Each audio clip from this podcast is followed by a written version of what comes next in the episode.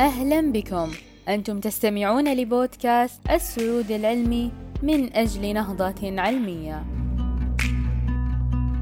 يرجع أصل تقنية التعديل الوراثي المسمى بكريسبر إلى كونها جهازا مناعيا بكتيريا ضد الفيروسات وهي ميزة يمكن أن تتحول ضد البكتيريا نفسها في المستقبل.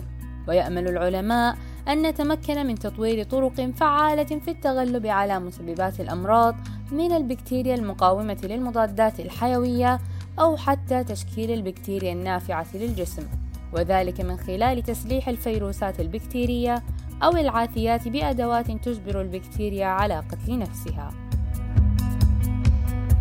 التكرارات العنقودية المتناوبة منتظمة التباعد والتي تختصر بمسمى كريسبر هي عبارة عن سلاسل من الحمض النووي منقوص الأكسجين مصنوعة من شفرات متكررة تكون سياقا متناظرا وتنتجها البكتيريا كنوع من نظامها المناعي ضد الفيروسات المسماة بالعاثيات حيث تتسلل أجزاء من مورثات الفيروس من البيئة الخارجية إلى ما بين هذه الشفرات المتكررة.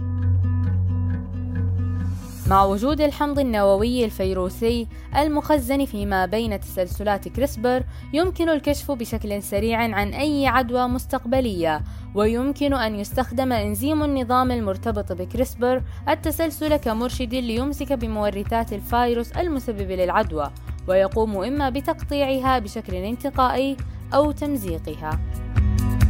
أحدثت تقنية تعديل المورثات كريسبر ثورة مصغرة إلا أنها قد لا تخلو من مخاطر معينة وإعادتها إلى جذورها وتحويلها إلى سلاح ضد منشأها سيحمل نوعا من الفرص السعيدة.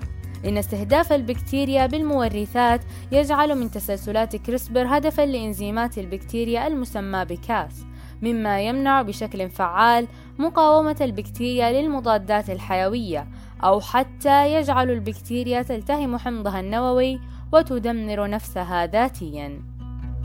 لقد فتحت أعيننا في السنوات الأخيرة لمدى تعقيد علاقتنا مع البكتيريا في بيئتنا وكيف تبدو أدواتنا ضعيفة في التعامل معها حيث ربطت الاختلافات في البكتيريا المعوية بكل شيء ابتداء من مرض باركنسون التوحد وحتى السمنة مما يشير إلى أن أنواع البكتيريا التي نأويها في أمعائنا قد يكون لها تداعيات كبيرة على العديد من جوانب صحتنا. وبهذه الدقة الجراحية يمكننا استخدام تقنية كريسبر يوما ما لاختيار سلالات معينة من البكتيريا في أمعائنا وحذفها من النظام البيئي والسماح لنا بتعديل الميكروبيوم الخاص بنا. إن جل ما يمكننا فعله في الوقت الحاضر هو التكهن حول هذا الموضوع. نظرا لأننا في بداية بزوغ تقنية كريسبر عمليا وبداية إدراكنا لتعقيد النظم البيئية البكتيرية داخل جسم الإنسان. كما أن الحلول الجذرية الجديدة كهذه الفيروسات البكتيرية تستحق الاهتمام الشديد نظرا لفقد المضادات الحيوية بريقها مع الوقت.